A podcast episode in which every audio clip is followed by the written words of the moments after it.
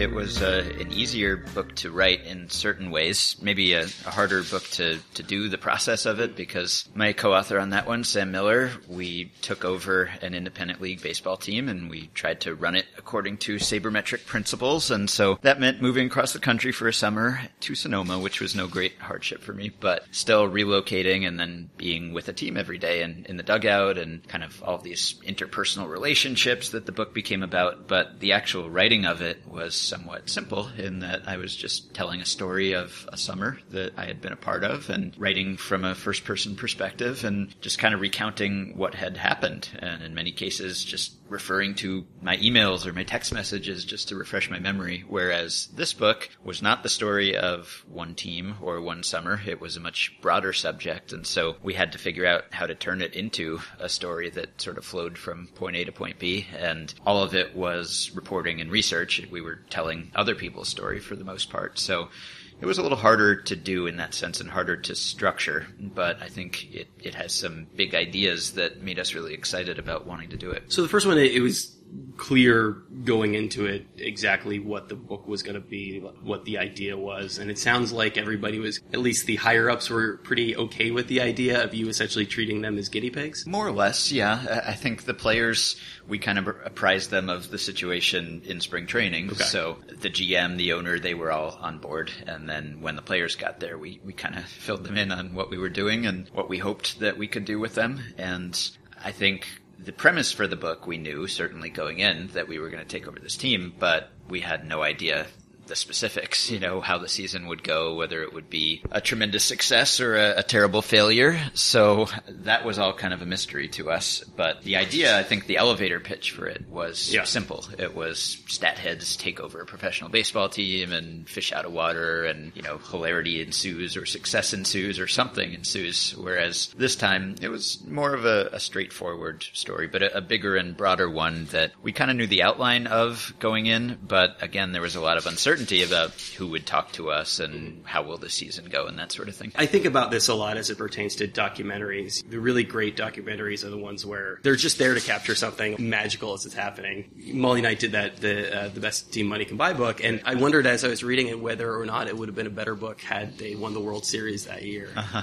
Do you feel that it was the ideal outcome given the way the season went? Well, to to sort of spoil the first book, the only rule I think we've yeah, it's been a few years. We'll, so. we'll, hold off on the Game of of Thrones spoiler. you can spoil your first right. So we did end up in this one game winner take all championship, yeah. and we at one time thought we were going to win it. It looked like we were, and then there was a heartbreak and we lost. And so that wasn't what we wanted at the time, but I think it sort of suited the book that we ultimately didn't win. I mean, we did well enough. We didn't embarrass ourselves. Yeah. I think we showed that we had something to add, but it wasn't really a book that required a, a Hollywood storybook ending. I think in some ways having this sort of poignant disappointment at the end enabled us to talk about winning and losing and success and what is really satisfying and what we wanted to take away from that experience. And it was a one game playoff and, you know, it was, it came down to this play where there was some dispute about whether there was a home run or whether it, it hadn't actually gone over the fence. And so I think it allowed us to sort of explore some themes that we wouldn't have if we'd had just a very clean, hey, we won it all and everything worked. And that was kind of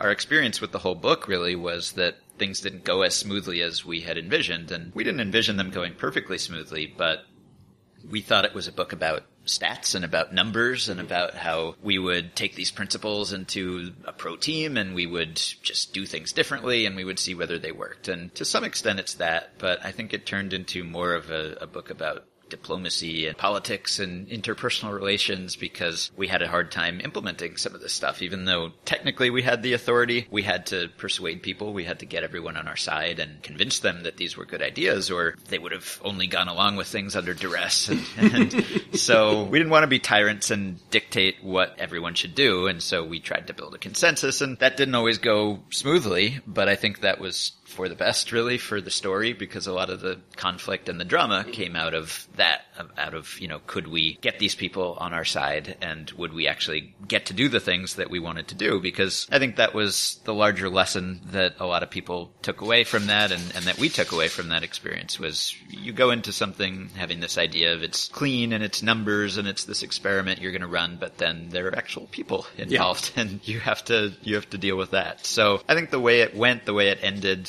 I wouldn't change it. I don't think it would be a better story if it had happened some other way. The fact that there were people involved makes it a better story. That's something your editors tell you a lot is to look for the human element. Uh, with a lot of these baseball books, there's a very clear narrative built in, right? Yes. You know, Molly's mm-hmm. book, Moneyball, books that are based on a single season, you've got the built in story there. That's very much not the case with the current one. You jump through time. And from that sense, it must be a more difficult story to tell in that you're not starting from a place where you have your beginning and ending and connecting the dots. Right. Yeah. It, it, was a challenge and some publishers didn't think we could pull it off, understandably. I think Moneyball and a lot of the books in the Moneyball mold and my previous book and my co-author Travis Sawchik's previous book, which was about the pirates, a lot of these books are kind of about team X or executive Y does something smart, yeah. makes some realization, and then wins. And, you know, you follow that team through a season or two, and here's how they get a leg up. Billy Beane is your lead actor. Exactly, right. And it's, it's simple. You know how that's going to be structured. And I think it's always easier from a, a narrative sense to be able to have a main character yeah. like that, even if it's not someone sympathetic. So that's what we had to figure out for this book. How are we going to structure this? Because it's really, it's the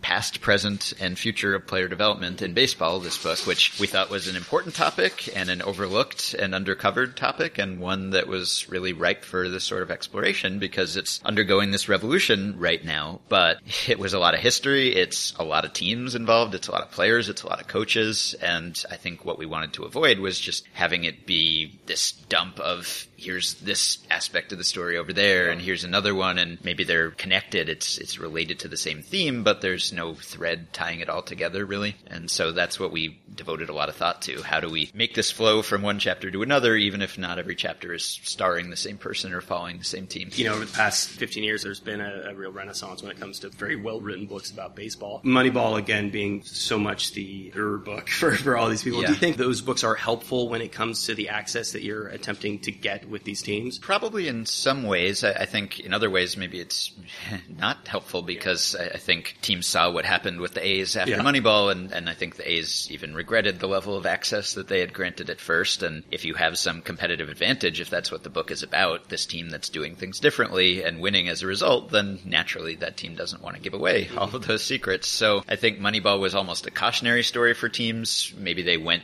in with their guard up now because they've seen when you have a bestseller and it becomes a movie and you can't protect those secrets, those insights anymore. So that's part of it, but I think it also helps to have that backstory and readers are familiar with that concept and obviously publishers are familiar with that concept so that you can almost bounce off of Moneyball. You can say this is how it's like Moneyball, this is how it's different from Moneyball. And so our book, we, we sort of used Moneyball as a jumping off point. You know, we pointed out that Moneyball is all about finding talent mm-hmm. that is undervalued by the market. You don't realize that something is worth whatever it's worth, and you can go out and get someone who walks a lot or has a high on base percentage, and you can get that skill for less than it's worth. Whereas now that every team has caught on and does the Moneyball thing and has stat people and quantitative analysts, you can't really find that free talent that's already out there anymore. So the next thing becomes about creating talent or enhancing talent and not just finding good players who are already out there, but building better players. And so that was a useful framing device for us to say,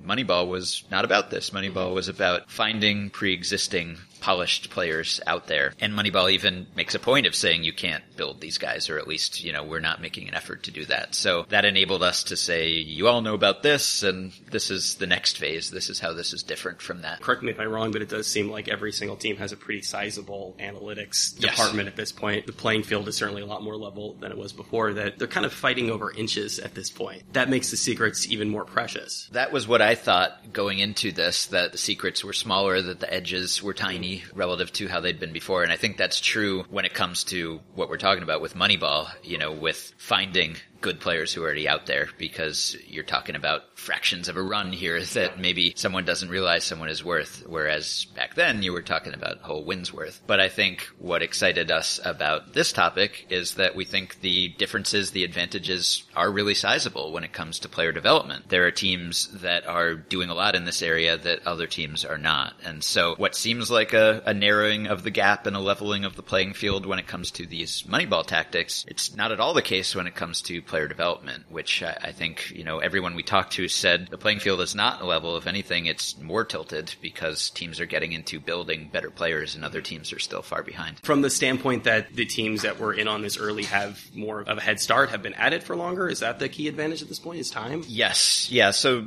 our book is less team centric than a lot of the books in the Moneyball mold because this movement was sort of started by players and by coaches and people outside the game. So the one team that we really feature is the Houston Astros and everyone's familiar with their success at the major league level. They won a World Series. They're a really great team. But I think what hadn't been explored is what's going on below the majors and what they're doing in the minors. And they really realized before other teams that our edge is shrinking, is disappearing when it comes to evaluating players and signing or drafting players. So they were really the first to realize that this is the next frontier, that we need to pivot to player development. We need to invest heavily in this new transformative technology. We need to expand our minor league staff. We need to clean house in some cases. And people who were really wedded to these old ways of developing players, if they weren't intellectually curious, if they weren't on board with these new ideas and this new information, then get rid of them. And, you know, that's the Astros were kind of ruthless when it came to that relative to other teams that I, I think understandably have a harder time doing that. They were really the first, and I, I think they still have a years long lead on other teams. But even over this past winter, other teams started just hiring Astros employees and hiring Astros front office people and coaches. And that was not a, a coincidence. I don't think they're looking at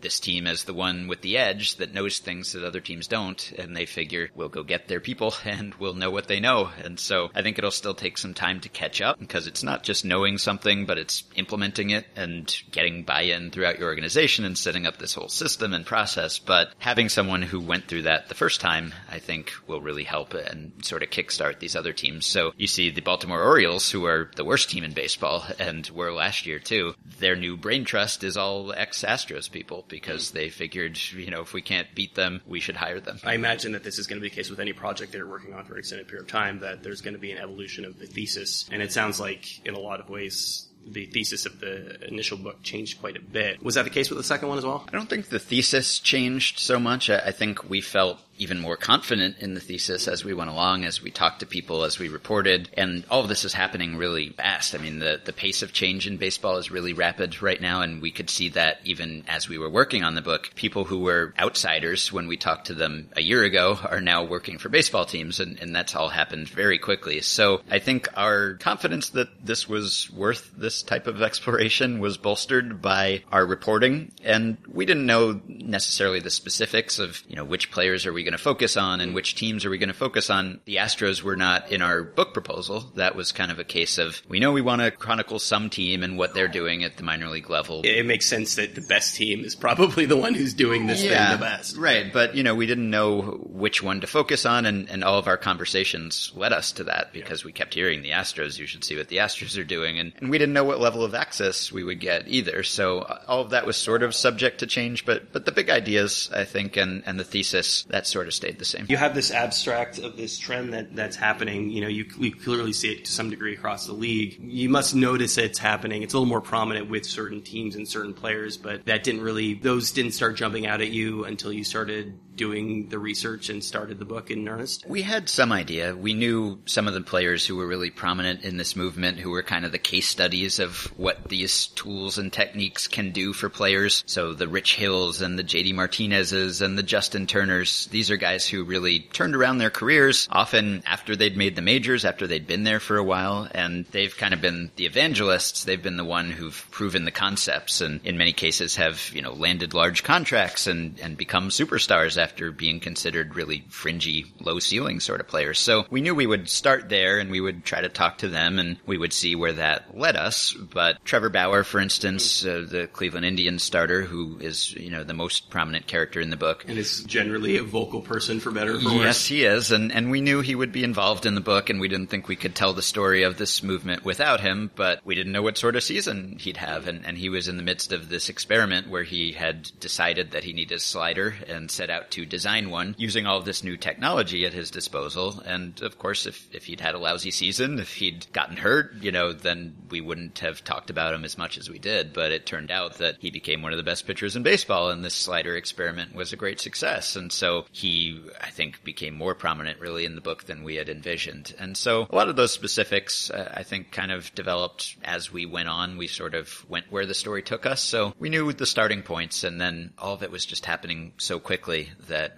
every day it seemed like there was someone else we wanted to talk to. And I think we did about 200 interviews in, you know, six months or, or less, just sort of trying to get the book out at the time that we thought this story should be told that casual fan might not be aware that all of this was going on and so this seemed like the time to do it because it's really taking root in baseball and yet I think it's pretty revealing for most fans who haven't been following this closely. Is that who you ultimately see being the target audience? I mean, obviously, the appeal of a analytically focused book is different than the appeal of a narrative book. Were you anticipating that a reasonably large percentage of people would be ones who weren't particularly knowledgeable about that side of things? That's what we hoped. I, I mean, both of my books I've sort of set out not to have them be purely about baseball. Not that there's anything wrong with that, but I think Moneyball kind of makes you dream, you know, not that you're going to sell as many copies as Michael Lewis or, or have, Pitt's gonna sell right, exactly. I mean, that's just not going to happen, but that kind of crossover, I think, is, is what you look for with a lot of these books where there are parallels to other fields and other industries and things that people can take away from them, even though it's ostensibly a baseball story. So I think our book will be of interest to people who are hardcore baseball fans and want every nitty gritty detail of how players are improving and teams are getting better, but we wanted to make it as approachable as possible. We didn't want you to be barred from reading this book as long as you know what a batter and a pitcher is and that there are bases, you know. I mean, we tried to explain everything. There's a glossary in there just in case you forget what one of the stats is. You know, that's kind of our goal. I mean, I write for The Ringer. It's a mainstream site, so I, I'm trying to have a big tent approach and not scare anyone off. I don't know if I'm successful at that, but I want everyone to be able to read everything I write and get something out of it. So I think our dream was that, you know, there are lessons here because there are new principles of practice and work ethic and here's how players are getting better. And these are players who in many cases were already at the pinnacle of their profession. They're big leaguers. And I had always thought that to get to the big leagues, you had to have maxed out every iota of talent you had. I mean, I figured, you know, it's such a competitive, desirable job to get to that point and to stay there, you must have extracted everything out of your natural talent. And it turns out that's not the case. There are all these players who have gotten to the big leagues, who've been in the big leagues for years, and then they find some higher gear because they change their swing or they learn a new pitch or they start throwing a, a good pitch that they haven't thrown enough more often. And so I think that's sort of a, an inspiring universal story because if these guys can get better after they've already proved that they're among the best in the world, then in theory we can all be better at something, at, at whatever we do, even if we're not going to be big leaguers or the equivalent of big leaguers in our chosen profession. And so since the book came out, I mean, I've heard from teachers, I've heard from people in the business world who say, you know, this is just like something that I went through, some challenge I faced or something that's happened in, in my industry. And that's what I hope because a lot of industries are facing this movement where data is everywhere and decisions are made with data. And so now the question is how can individuals use that data to kind of empower themselves and change their own careers? And how can employers use that data to improve employees rather than just going out and paying for the top person who's already established their credentials. Can we take the in-house people and make them better? That was our thought that this would have some universal appeal. And based on the response so far, it seems like a lot of non-hardcore baseball people are finding something in it that they can apply to their own experience. Obviously, the sabermetrics movement being data and math driven, but uh, technology is a pretty big part in this too, both in terms of things like StatCast, but also, you know, I'm working my way through the book right now, and there's a great scene where you in, insert yourself into it. Yes. I think you actually go down to Lo- like Lo- Long Island City, and, and you get diodes hooked up to you. It's been around to some degree, but that's in, uh, playing an increasingly large part in giving teams relative advantages over one another. Yes, that has really enabled these advances in player development because so much of this new technology tracks exactly what the ball is doing, exactly what the players are doing in a way that just couldn't be quantified before, where you could look at it naked eye, just kind of approximate what someone was doing. You could say, this doesn't look right to me, this does look right to me, but now you can break down all of these things in unprecedented detail, and whether it's a, a sensor that's attached to the bat and tells you, you know, the speed and angle of the swing, or whether it's something that tracks the spin and the spin axis and the movement of the pitch, or whether it's a high speed camera that a, a pitcher can train on his fingers and see exactly how the ball is coming out of his hands. And we talked to a lot of pitchers who said the first time I saw this footage and saw it slowed down and, and in this detail, I was shocked that I was actually throwing pitches this way. And these are people who've been doing it their whole lives and they just didn't realize that the ball was coming off their fingers in quite this way. And so once you see that and once you have that data, you can identify what you're doing. You can find the flaws in what you're doing. And then in theory, you can fix them. And instead of just taking batting practice, throwing a, a, bullpen session where you're just sort of, you know, casually taking some swings, throwing some pitches, you can have a goal on every swing, on every pitch. You can get this instant feedback where you try something, you see whether it worked, whether it got you closer to your goal or not. You know, you throw a pitch, you see how it moved, you see how it came off your fingers. If it's closer to your target pitch, then you know that's the direction you want to go. And I think you can get to your goal much more quickly now, whereas in the past, it relied on trial and error and coming across the right coach at the right time who could make the right recommendation based on experience or maybe having a teammate who could show you a grip that worked for you. And, and that worked for some guys, but for others it didn't. And now I think you're going to have these really rigorous sort of scientific plans for improvement. There's a, a funny aspect of that too, as you're telling that story where um, I think you look at the file and it says not an athlete. yes. And you do lose some perspective when you're, you know, watching the best people in the world play the other best people in the world. Yeah. You had played baseball up to a certain point in your life, so mm-hmm. like at least you're aware of the fundamentals. Yes. And even then it's just like I don't feel like I'm the same. Even like the most out of shape. We talk about how fat baseball players can be. I'm still like probably not, you know, one one thousandth of the athlete that he is. Yeah, and I was under no illusions that I, I was anything close to what these guys are. But when you actually get the numbers, it's humbling, I think, and uh, that was a fun thing to write. We felt like that was important. I mean, it was a nice kind of digression from the regular book, this first person section where I tried all this technology, but we thought it would be important to show what it's like when a regular person does this to hopefully make it more relatable to non-professional athletes.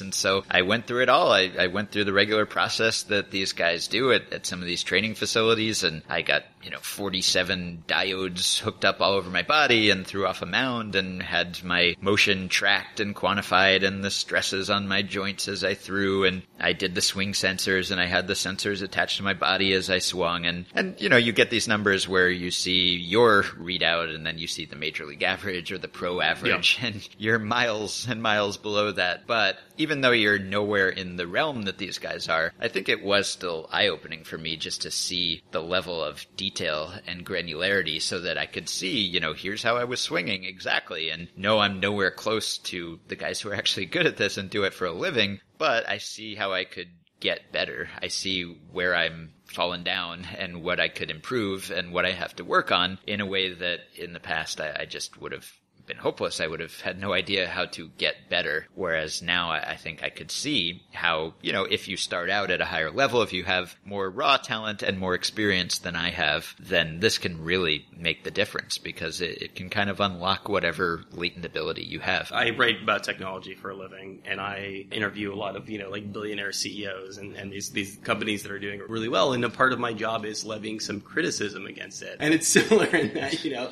you're talking about somebody having a bad bad season, mm. but it's incredibly humbling to know that there's no universe in which you could possibly, like, at your best be mm-hmm. anywhere near their worst. Yes. And, and, you know, 15, 20 years ago, I think that divide made it more difficult for this player development revolution that we're writing about to happen because. They wouldn't listen to the nerds. Right. Because yeah. they thought, what do you know? Yeah. You know, what can you teach me about playing? And, and at the time, there was some truth to that because a lot of this data and technology didn't exist. Whereas now, when you have this information and you can interpret it, it can still be helpful to have played and to have walked in yeah. players' shoes. Managers tend to be ex-players. They do. Coaches do as well. Yes, but the latter at least is changing. That in the past you had to have been a, a, former player and a high level pro player in most cases to be a coach. That was just the, the qualification qualification for the job. You know, why would you hire someone to teach what they couldn't do essentially? Whereas now I think there are a lot more coaches who are getting accepted into the game because they have this information and they know how to interpret it and apply it and they can help players even if they couldn't do it themselves. And so I think there's a greater acceptance of that. And it really, it's kind of the next phase of the sabermetric revolution where you had the Bill James and, and his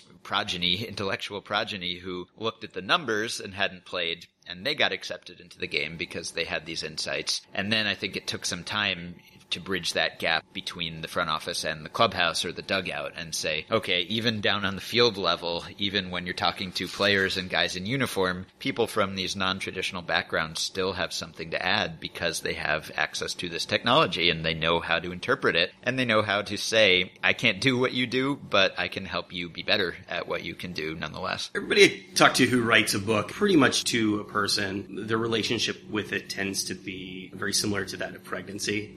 Um, you know, in that in that the joy of producing a book, oftentimes, at least when you take it in the abstract, is uh, the joy of like having a book and basically being being done with it. Was there enjoyment in the process of writing this one specifically? There was, in the sense that the more we reported, the better we thought the material was, and so it was like being a detective. Exactly. Yeah. yeah. So we started out thinking, yeah, this is a book, right? We, we think this is a book. and then, you know, yeah. in a book proposal, to some extent, you're projecting the best version of what you think that book will be, unless you've written it already. And so the further we went, the more people we talked to, the more leads we chased down and avenues were opened up, we felt better and better. And we felt like, yeah, this is, this is a book. We ended up writing way too much and we had to figure out how to trim it down. So it was encouraging in that sense. I mean, the actual actual work and trying to balance this book writing with our day jobs and all of that, that was unpleasant in many ways and uh, not something I would want to repeat exactly the way we did it because we did it on a very accelerated schedule and it was uh, a lot to handle. So that was tough, but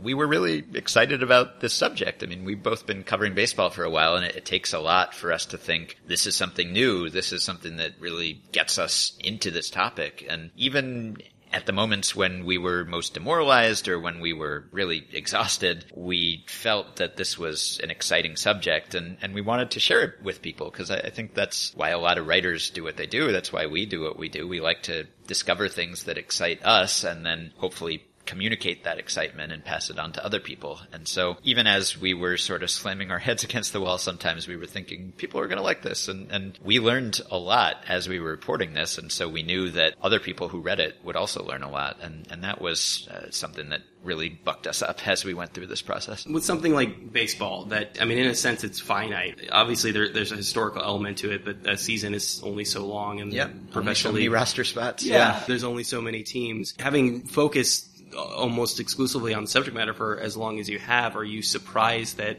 you're able to continue to discover new things about it? Yes, very much so. And, you know, I think probably the pace of discovery has slowed somewhat, but. With, for you personally? for or? me personally, and, and for the sabermetric movement. Yeah, I mean, I think there's still a lot of uncharted territory, but it's maybe a, a, little less than there used to be, just inevitably. So I think it, it takes a little bit more to make me feel like this is something new. This is something I've never thought about before. And just in my own work at Grantland and the Ringer, I've, I've tried to branch out beyond baseball. And, and now I do, you know, a good portion of my work is non-baseball related, which I really like and value that variety just because I like to dive into a subject that I know very little about and have to discover it for the first time the way that I can't now with baseball because I, I know too much, I guess, even though there's so much I still don't know. So it's been very rare for me to want to write a book about baseball because I've done that. It's happened in, at least twice. It's happened twice, but it's not like I have a list of ideas for books that you, you don't you don't have like a pitch lying around for the I next one. Nothing. Okay. I got nothing. so I've had two ideas for a baseball book yeah. that I wanted to do, and I've been lucky enough to write both of them. But it's not like I'm constantly getting ideas for things that I want to do book length explorations of just because, you know, it's been a part of my day job and, and the last thing you want to do when you clock out is to do the same thing for the rest of your waking hours. So it's kind of a high bar for me to feel like this should be a book, but it's happened twice and, and I hope it happens again, whether it's baseball or not. But I've been very happy about how both of these books have worked out. Getting back to that idea at the beginning of the conversation of the first one essentially being like dropped in your lap, it seems like a situation where, given yeah. the access that we're giving, we, we couldn't not do that. This one was really different from the standpoint of you went out of your way to get it together, so you had to really have, I'm guessing, the want to write another book. Maybe a better way of phrasing it is, is how organically did it come together? Was it just based on like back and forths between you and Travis, or were, was it like time in your life to write book two? Yeah, I mean, Travis and I actually didn't talk about doing a book together until March of 2018, and then the first draft ended up being due in December of 2018. So it happened really fast, but yeah. it, it happened fast in part because we had both been thinking about this and we had both been wanting to explore this at greater length. Isn't both of you were kind of Separately, circling around similar yes, ideas? Independently, yeah. yes. And we actually had the same agent, and she put us together oh, because oh. she, she, said, hey, you guys seem to be thinking yeah. along the same lines here. That's Maybe funny. you should team up, which worked out really well. But it just seemed to us that this was the new hotness in baseball. Like this was the new exciting thing that we just kept noticing as we were reading about the sport, as we were writing about it in our regular jobs. This was the exciting thing that players were transforming themselves and that they were doing it with these new tools that hadn't been available before. And in baseball, it's hard to find new things because the game's been around for so long and there's a precedent for almost everything. So, you know, whenever you, you think something is new, almost inevitably someone tried it in 1928 or something. And so if you dive into the archives, you can find something along those lines. And in this book, we tried to do that and we tried to make connections to ideas that had been similar. But the technology really is new and the transformations that guys are making and the way that they're doing it really are new. So we thought that this was new, this was exciting, this was different from what had been out there. Player development, again, is important, but there just hadn't been a book about it. You know, there have been lots of books about scouting and about signing players and how front offices work, but player development was just this black box. And we thought there are thousands of baseball books out there. This is an important part of the sport. There are no books about it we can fill this gap in the library and we can kind of own this subject that it seems like is really defining the game today. And there were just so many ideas that were appealing to us, you know, whether it was the individual transformations, whether it was what we call the conduit, this role of former players who, you know, are interested in the stats and so they have kind of become the go-betweens and the translators who are working with players but also working with front offices and bridging that gap and, and they've kind of ended the jocks versus nerds divide and it yeah. turns out that they can cooperate and they can learn from each other. And so this just seemed like the culmination of uh, a lot of threads and strands that we had been following. And so it just felt like this was the right time to take a, a longer look at it. So you weren't anticipating writing the second book with a co-author? Not necessarily, but I think it's an appealing way to do it for me. Yeah. I think that especially with that kind of timeline. Exactly. Yes, uh, there are certain projects that I think would be personal that I would feel like I need to do this on my own. But with these topics, I've felt like it would be really advantageous to team up with someone just because I didn't want to spend years necessarily working on these things in my spare time. You know, I didn't want to work on it so long that I would get sick of the subject. In spite of the fact that it like bounces back and forth and you're that you're talking about Trevor Bauer one chapter and like Branch Rickey the next. It was kind of tied to a season in that when you were having these conversations around whether or not you were going to invest in the Astros, it was important that they did well. Yeah, to a certain extent. I mean, we didn't want it to be totally dependent on this season and this movement has been going on for a few years now and, and we thought it had echoes in the past that we wanted to tie it to. So there were certain characters and teams that were kind of dependent on, you know, as we were following them and doing the reporting, if they had done something that, you know, didn't, didn't follow what we were arguing about them, then that could have potentially been a problem. But nothing really happened that we changed our plans dramatically because someone didn't do well. You know, I think there were people and teams that did do so well that we thought we better take a longer look at these teams or this player. But it was not so dependent on a, a single season as the first book was. And, and you know, just having a, a co-author splitting the reporting load is a big advantage as well as the writing, of course. And, and it's nice to be able to commiserate with someone who's in the yeah. same boat that you are when you're facing these daunting deadlines. There's at least one other person in the world who feels the same existential dread that you do, which I think really lightens the, the psychic load. So I've enjoyed doing both of these with co-authors. And you have to pick the right person. Obviously, I, Yeah. I wouldn't just write a book with anyone. It has to be someone you get along with and whose work you respect and who brings a dimension to the story that maybe you wouldn't bring on your own. But I think both of these books have been better as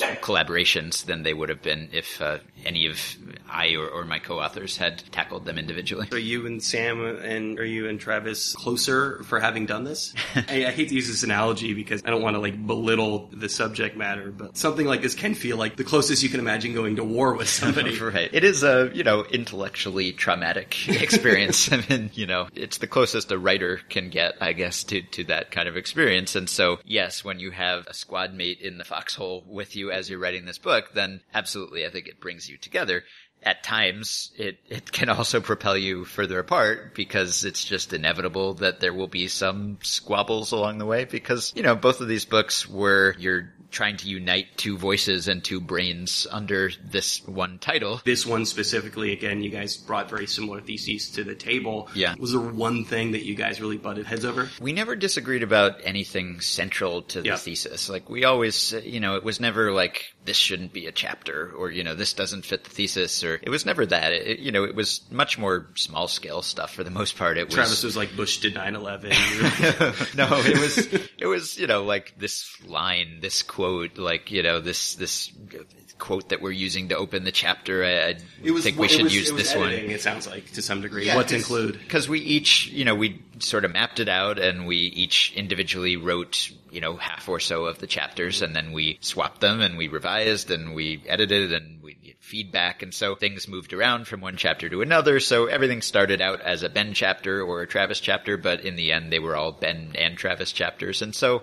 inevitably, especially with this book, because it's all third person except for that one first person experiential section. And so, you know, every word in the book sounds like it's coming from the two of you, even if one person wrote each word in the in the beginning. And so there's some sort of you know you have to put your ego a, a little bit down and say I can't control every sentence in this book, but I think we were on the same wavelength about the important stuff. And so all the occasional little disputes that you get in, I mean, they're mostly helpful and, and you learn from them, I think. So we, we never reached a point where it was like, I can't work with this guy anymore. So both of my co-authors, I, I am very close to it, closer in some ways after the experience. So there were no bridges burned along the way. Was it a situation where you're just like, we turned the book and I need to take a break from you for a little while? I need to get out of your head. We we definitely did a, a break from the project, Yeah. I think. But but again, uh, you know, I, I think it brought us closer together because we were the ones who could commiserate about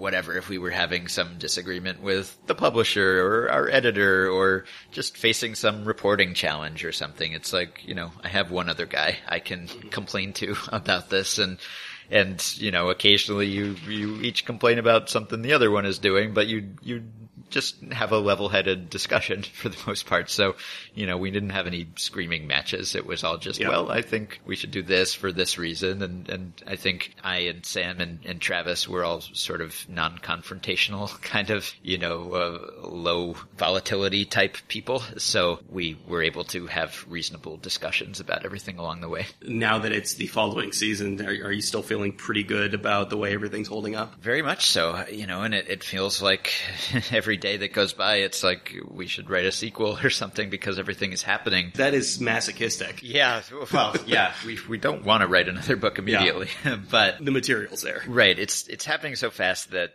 I mean, our last updates that we were doing just a, a couple months before the book came out were all, oh, this guy that we talked to now he's working for this team, and this college coach he just got hired by the Phillies or the Yankees, and you could see the progression of it. It sounds like most of the things you're identifying are again kind of a, a personal thing, something that's Yeah. almost happened to the characters in the book, rather than. I mean, I guess it's probably too close and too recent to look at it in a more abstract sense. Yeah, we, we took it as a good sign that we had talked to the right people, that the people we thought were doing something new and different were getting hired by teams. Oh, they must be doing something good. So I guess we talked to, to the right people. So that was good, but just the pace of change that all of these outsiders who we thought, "Hey, maybe this guy will get a shot with a team someday, and then someday turned out to be, you know, three months later or something. So, and of course, every season there are stories about players who transform themselves. And this year there's a new crop of guys who went to this facility and learned this new pitch and changed their swing and suddenly they're great. And you could tell stories about them. That was something that we found challenging as we were writing the book that there were almost too many of these guys who we thought supported our thesis. But once you have one story about a guy who changed his swing in a certain way or learned a new pitch or, you know, started throwing this pitch in a new location, you don't need five other stories of guys who did the same thing. Even if it supports your contention that this is a movement that is sweeping the sport and, and really can be transformative, you don't want to overload the reader with, here's another example of this happening. So we ended up with way too much material. We went way over our word count, but a lot of it was stuff that duplicated things that we had written every elsewhere. So it was actually helpful to, to trim it down. So it's been fun really to see a lot of the things that we wrote about kind of, you know, blossom further and players benefit from this movement. And I think the specifics of the book, the details, you know, you read it 10 years from now and probably all the technologies that we're talking about will be obsolete or, yeah. you know, they'll have been replaced by something new, which was the case as we read articles in popular mechanics or something from mm-hmm. the 80s or 90s and it was like, here's the new baseball technology. And it was here's like, VHS tape. yeah, exactly. Yeah. Players are using VCRs and, you know, it sounds like ancient history and probably the things that we're writing about in the book yeah. that are new and cutting edge now will in 10 years sound like well, like they were from 10 years ago, but I think the ideas and the lessons hopefully will hold up that you can make these improvements even if the specific technologies that players are using change. So speaking of the progression of time, I, I, suspect that your answer to this question would be very different in December of last year than it is right now. But in terms of pure enjoyment, where would you rank the process of writing a book versus day job or podcast? It's been challenging both times, even with a, a co-author, although, you know, both times it's been on a very short turnaround type schedule. So I think it was exhausting at times and and the way I did it where you know I didn't take a leave from my day job either time and just sort of tried to fit more hours into the day than there are actual hours. You must have considered it at some point, but I suspect living in a nice building in New York City probably makes that difficult. Yeah, there are economic imperatives there, uh, but but also like I liked my day jobs too, and yeah. and I didn't want to have to take a break from them. And, and they probably inform the book to some degree as you're watching things unfold day to day. Yeah, definitely. And you know, I didn't. I,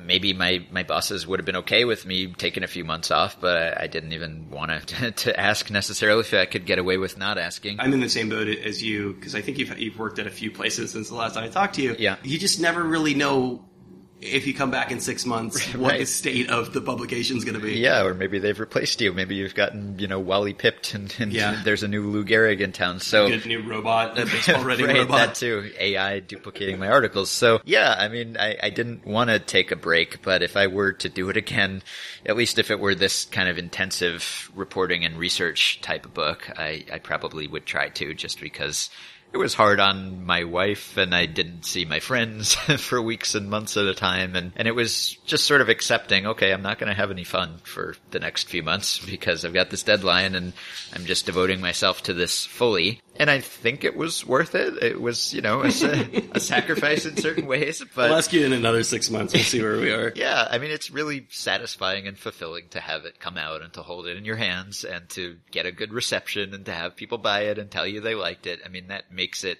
feel worthwhile, I think. And and like any traumatic experience, I think your mind dulls the memory of it somewhat yeah. so that you remember that it was hard, but you don't remember the, the full extent of the pain and the, the turmoil so that when another book opportunity comes along, if it does, you think, yeah, I can do that. I did it once before or twice before, so sure, I can do it again. And your mind kind of tells you that it's not quite as bad as, as you actually thought it was at the time. There's something rewarding in finishing a day and having a, the product and having people see it, having yeah. it around the world, getting that reaction. But I certainly can see the appeal of a book because that's something you can hold in your hand and obviously less ethereal certainly than, yeah. than stuff on the internet. Like, could you see a point in the not so distant future or far off future wherein you would make that transition from being very online blogger guy to being a full time writer of books? It would be tempting. You know, as I said, I, I don't have a whole lot of book ideas lined up. Yeah. So that's dependent on having ideas and, and selling them and kind of putting all of your eggs in that basket. So that's sort of intimidating. From a lifestyle perspective, it's it's nice not to have daily deadlines. Uh, you know, even if it's this thing that's looming on the horizon, just not to feel like you have something due all the time that you need this constant stream of ideas because that's the hardest part of the job. I think is just what am I going to write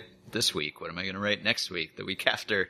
I'm not this bottomless well of inspiration sometimes. So I think it would be nice to just say, well, this year I'm doing this book and I'm Yeah. just devoting myself to this book and that's it. On the other hand, it's nice not to kind of be a ghost for the year between books and to have something constantly coming out. I, I think I would miss just being a, a presence in people's lives. It's just difficult to switch gears too. We've got years of momentum of having done this on a daily or weekly basis. Right. Yeah, but it is rewarding in a way that the daily articles are not. I mean, I'm I'm proud of my work for The Ringer or Grantland or Baseball Prospectus or 538 or wherever I've been, and all those articles are up there, and you can access them and read them now. But usually, what happens is that you write something, and you know, people read it that day or the next day, and maybe they say something nice to you if they liked it. But that's kind of it. It just disappears under the deluge of content and you know the next day the site has something else and and you don't really hear years later hey i just read this hmm. article of yours for the most part but with a book you do and it seems like people keep coming across these things and so i get tweets every week from people who are reading my first book which came out 3 years ago mm-hmm. at this point and they're saying hey i just read this and i really liked it and it's nice to feel like something you put a lot of time into years ago people are still getting something out of it and it's not this ephemeral sort of thing that just is, is there for a day and disappears. So speaking of older articles that I suspect come up from time to time, I, I have to close with a question just for my own personal edification. The balls are definitely juiced, right? Oh yes.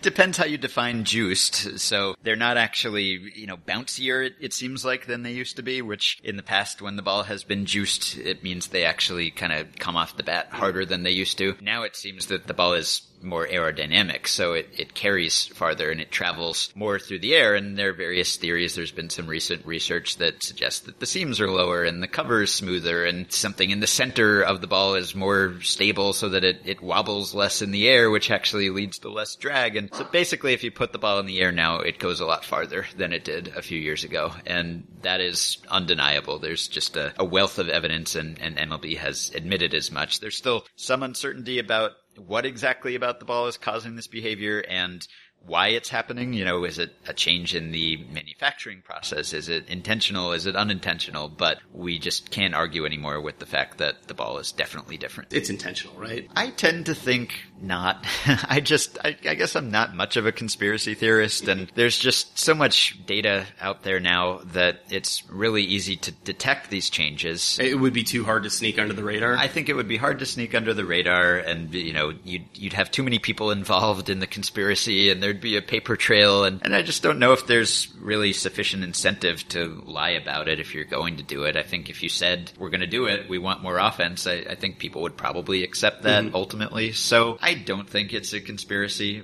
but the fact that the ball and the game have changed so dramatically in an unintentional way is maybe not the best reflection on MLB because the baseball, it's the name of the sport. You really need to pay attention to how the baseball behaves and it is behaving very differently from how it behaved five years ago. And you'd think that's something that the league would want its finger on the pulse on. Ball definitely juice. Bush probably didn't do 9/11. I don't think he did, no. There you go. That Ben Lindbergh recorded that one in his apartment with a few cameos by his adorable dog Grumpkin. Ben's new book, The MVP Machine: How Baseball's New Nonconformists Are Using Data to Build Better Players, is out now. Co-written with Travis Sawchik. Highly recommend that you pick that up, and also listen to Ben's podcast, uh, one of the best baseball podcasts going, effectively wild. Thanks so much to Ben. Thanks to you guys, as always, for listening to the program. If you like the show, there are a number of ways to support us. You can rate and review us on iTunes. We're on Google Podcasts, Spotify, and YouTube now. If you have any feedback, it's rylcast at gmail.com. Follow us on Tumblr. That's rylcast.tumblr.com. That is the first and best place to get all of your RIYL related information. And that's about all we got for this week. So stick around because we are going to be back in a few days with another episode of RIYL.